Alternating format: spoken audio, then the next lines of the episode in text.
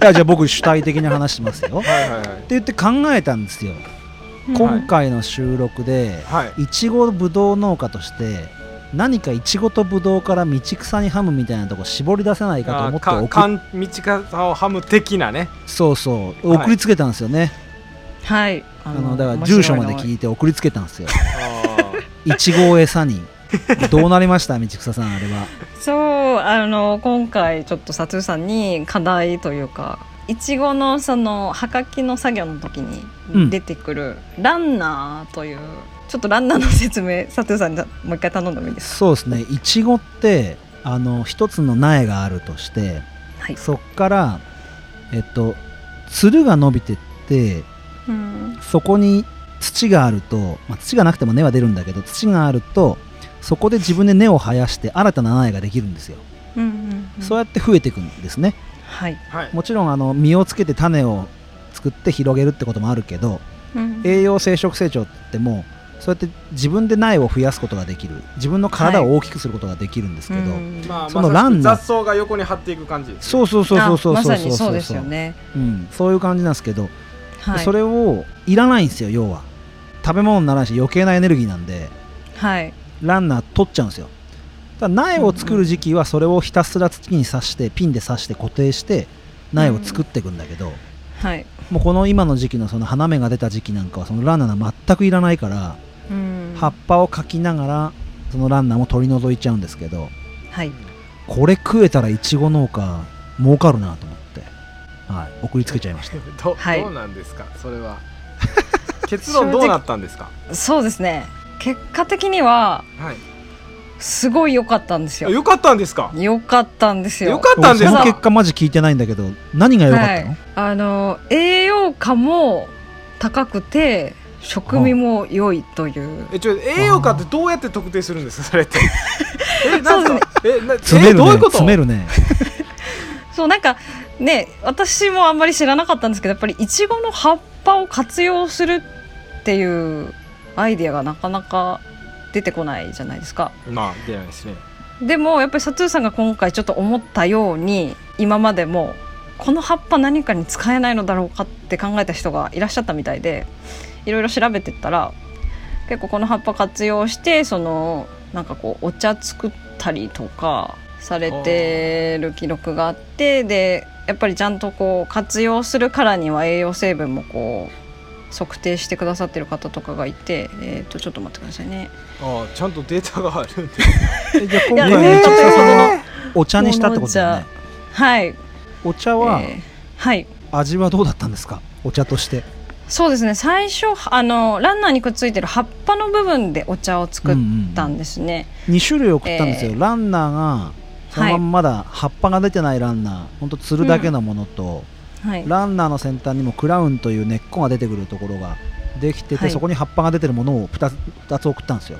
うんうんうん。その葉葉っぱを使ったんですね。はい。葉っぱの方を使わせていただいて、えー、とちょっとこう乾燥させた後にあのもう簡単にフライパンで一番弱い火で焙煎してで香りが立ってきたらお湯を注いでお茶にして飲んでみて。うん。と味の感想はですねなんか紅茶と緑茶の間みたいな感じうん。ですごい香りはよくって美味しかったんですよね。うん。ただ熱々の状態ですごい美味しかったんですけどちょっとこう冷えてきたら割と渋みというかうん。苦みに近いようなものがちょっと際立つような感じがしたのでそっかと思って、まあ、葉っぱよりは多分ランナーの茎の方が癖が少ないかもなーっていうのもちょっとそれで。茎食べました？くた食べてはないですね。なんでもしかしたらお茶は茎の方が向いてるんじゃないかなっていうのをなんとなくその葉っぱの味見をした時点で葉っぱのお茶のお茶の味見をした時点でちょっと思ったんで。うん。でも逆にこの葉っぱの癖というかその渋みの強さも多分こううまい具合に中和というかうん。させることもできそうだな。香りはすごい良かったのでなんでちょっとその葉っぱの茶葉を使って今回あのスコーンを作ってみたんですよね。えっ、と今写真ごめんなさいあの聞いて聞いてくださってる方には写真をお見せできないんですけどちょっと今画面スコーンって共有何ですか？できるかな？スコーンっていうのがクッキー？見えますか？かわいいそうななんだえこれはなんとかいう。わいいぞ。なんて説明したらいいんだろう。なんかパイの実じゃ一ん応パイの実みたいなパイの実じゃないようなパイの実だったらそうなってる。けどパイの実の層になってないやつ。そうだね。ななんて言うんですかこれ。あの材料はまあ小麦粉バター卵ヨーグルトとかでできてて結構そのお菓子の中ではあんまり甘さはしつこくない自然な甘さっていう感じですかね、えこなのでれ送った冷凍いちご挟んで食べたんですか？はいおしゃれ。切らせていただいて。で一緒に水切りヨーグルト挟んでで後ろにちょろっと映ってるのがそのお茶。はいランナー茎の部分を使ったお茶なんですけど作り方はさっきの葉っぱと同じような感じですね。おしゃれ。おしゃれに写真撮りますね。ちょっとこの写真はまたあの私の、まあ、ツイッターなり、えーインスタグラムにまたの後日あげようかなと思うんですけど。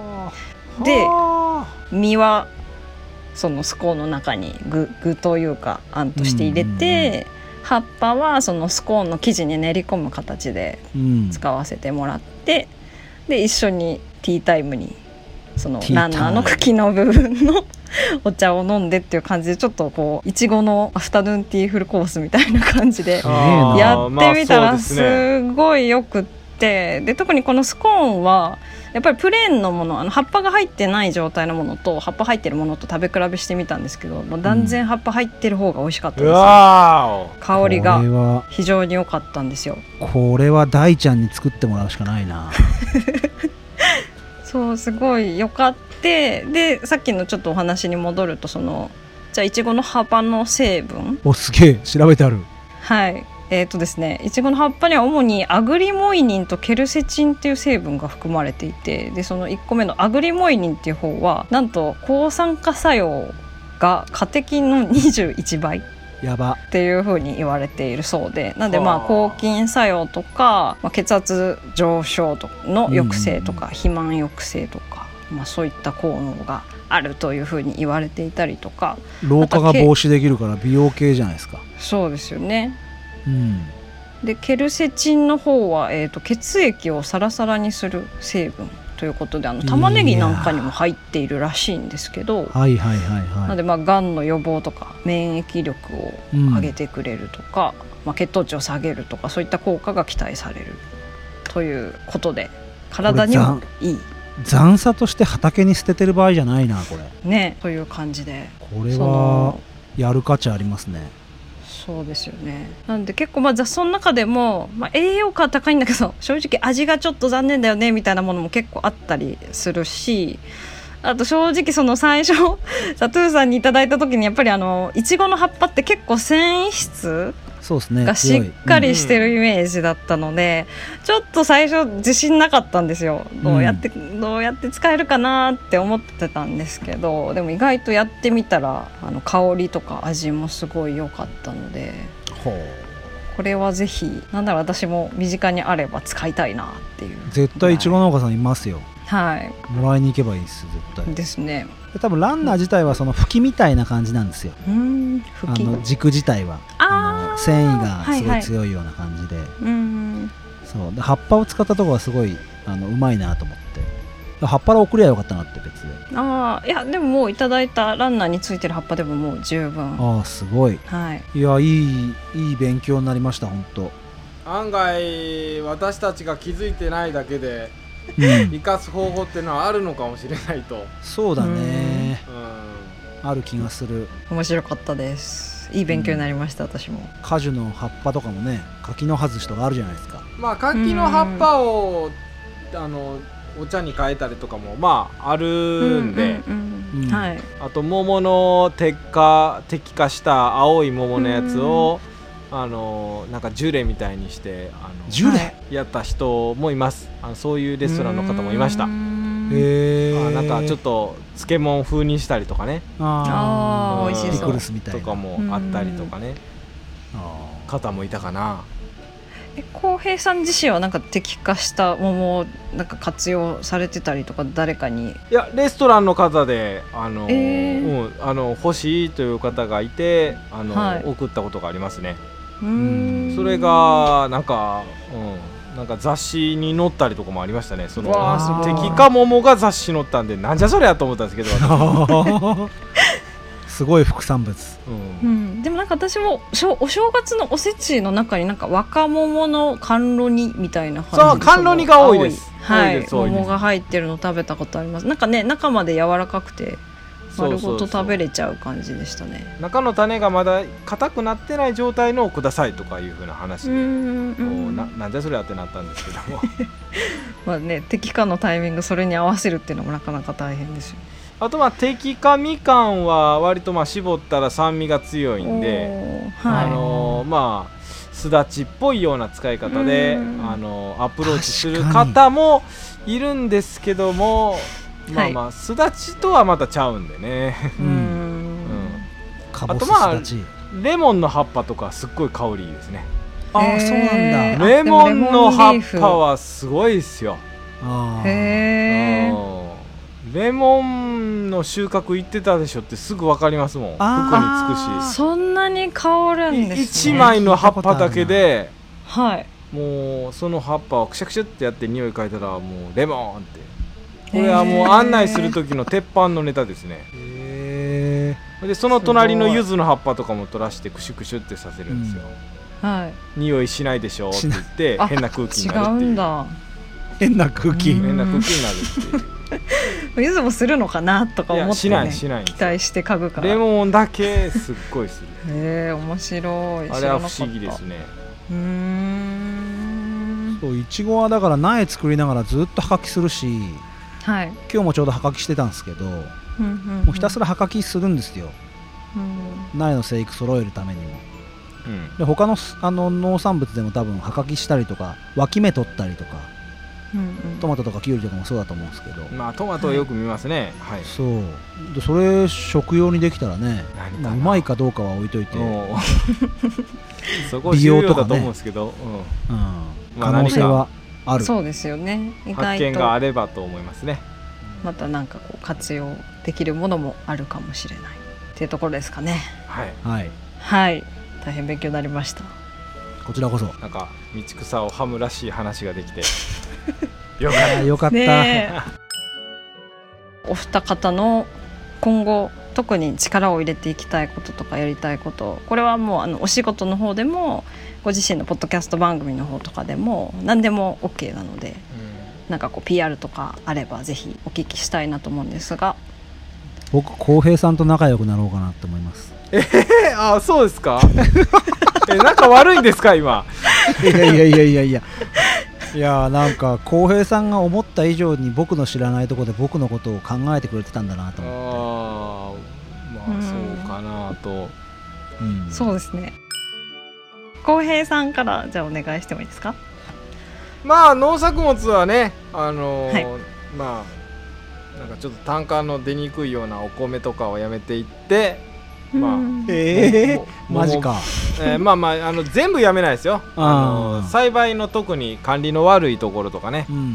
はい。そういうところをまあちょっと掘り返してあの桃畑に変えたりとかして、でまあ、うんうんうん。あのーまあ、えー EC サイトとかもうまく駆使してまあ、はい。お客さんによりつながっていったらいいなっていうのことを考えてますしポッドキャストははまあ何かまあ、まあ、農家の種に続くようなムーブが取れるような番組に成長できたらいいなとは思うんですけどもはい。まあ自分らしくうんまあエンタメっぽい番組なんでね。うんその要素を農業で組み合わせて新たな価値観組み合わせていけて世の中に発信して農業って明るいもんだよっていうのを伝えていけたらなとは思ってます、わあ素晴らしい。ありがとうございます。では佐藤さんはい。お願いします。私新規就農者なんではい。あのー少しでも発信していくことで、なんか農業界お役に立てればなーなんていう気持ちは、うん、どうだろうな。10割中の2割ぐらいあるかなって感じですね。でえっとまあ富士宮でブドウを作ってる人がいないので、はい。あまあ大々的にというか作ってる人はいるんだけど観光の農園がまだないので、それを作り上げていくことでこう一つの富士宮って結構富士宮焼きそばは皆さんご存知の通はい。りゆゆるキャンも始まったりして漫画のね。ああれ富士宮なんですか？あれ富士宮と山梨知らなかったそっか。そう。また話します。大ちゃんが大好きな漫画がゆるキャンなんですよ、今僕も借り,、へー。借りて読んでるんですけど。あそうなんですね。はでその観光の一つになれればなっていうところがありまして。はい。やっぱその時にポッドキャストってやっぱね隙間時間で聞けるじゃないですか、はい。うん、のでちょっとあのみんなにポッドキャスト知ってほしいなっていう思いと、うん。あの僕これが一番今日喋りたいことなんですけどこの道草ハムに出させてもらうのもはい。なんか無駄にあの儲けポッドキャストのあのパーソナリティたちとですね毎月1日に農系ポッドキャストの日ということでツイッタースペースではい。わけのわからないトークをひたすら 積み重ねてきていった結果こういう機会ができてるもんで、なんかポッドキャストやってることでなんか人がつながってって、うん。このリモートで道草さんとか浩平さんとこうやってなんか喋れるっていうのをなんかもっと広げてって皆さんがどんどんつながって楽しくなっていければいいなっていう,、うんうんもうすごいあのざっくばらんなうん はい。形を成してない目標ですけども。はい。そのための一つとしてこの道草ハムにみんなでこうゲストで行って道草ハムを盛り上げられたらなと思って。で道草さんもそれに乗ってくれたんで。はいありがとうございます。やるぞーって感じで。やるぞー。農道富士山号っぽい感じやなと今聞いてて思いましたけど。おいおいおい農業テーマパークを作ろう忘れてもらっちゃ困るであまずもういいです。って道草さんはどうなんですか？あお来た。道草さんどうなんですか？いや私からしたらですよ。これめちゃくちゃ偏見で失礼なこと言いますけどねはい。めちゃくちゃ偏見で失礼なこと言いますね。えーはい。だからそのあのー道草の、えー山菜なりを見ててはい。なんかわーって喜んでハピネスハピネスって感じの雰囲気で 感じてしまうんですけれども、はい。人間ってそんなことだけじゃないじゃないですか。だからどういったことでなんかで、まあ、今後どうしていきたいなとか。あ深い話だね。ーそうですね。ちょっとその人間なんか見あふれるところを聞いてみたかったんですよ。なんかあの引き出し方。ララジオがね そのやっぱり道草の話がうん。すごいそこのポジションだけだったんで。そうですね。どんなこと考えてるんだろうっていう。まあでもやっぱ一番なんかいろいろ例えばそのじゃあなんで食べてるの？食べ始めたの？それは植物をより深く知りたいがためですとか言ってるんですけど、はい、まあ、一番多分根っこの部分はやっぱこう同じ趣味を共有できる仲間を少しでも増やしたいっていうのが一番多分野望としてはあって、なんで例えば先ほどサトゥーさんとかもね浩平さんとかも意外と食べれる草って生えてるんだなとかあるそういう発言を聞くとあもう早速見る目変わってるじゃないですかみたいなちょっと嬉しくなるね、変わりましたね。それは変わるはい変わる。ああるあるある。それはありますわはい、しめしめっていう感じでまあ、なんでそういったところが根っこにありながら、まあ、そういう仲間を増やすためにこのポッドキャストもそうですし、まあ、あと一番今チャレンジしてみたいなって思うのはその雑草を使った、まあ、道草を使ったお料理を、まあ、今写真とかも取りだめてるのはちょっとやっぱり本を作ってみたいなっていうのあはーやっぱりそういうとこですよあるんですよね。ね。いや写真見て思いました、行こう行こう行こなんかに出すやつだなと思いました僕。う いや絶対買いたい。さっきの写真ね。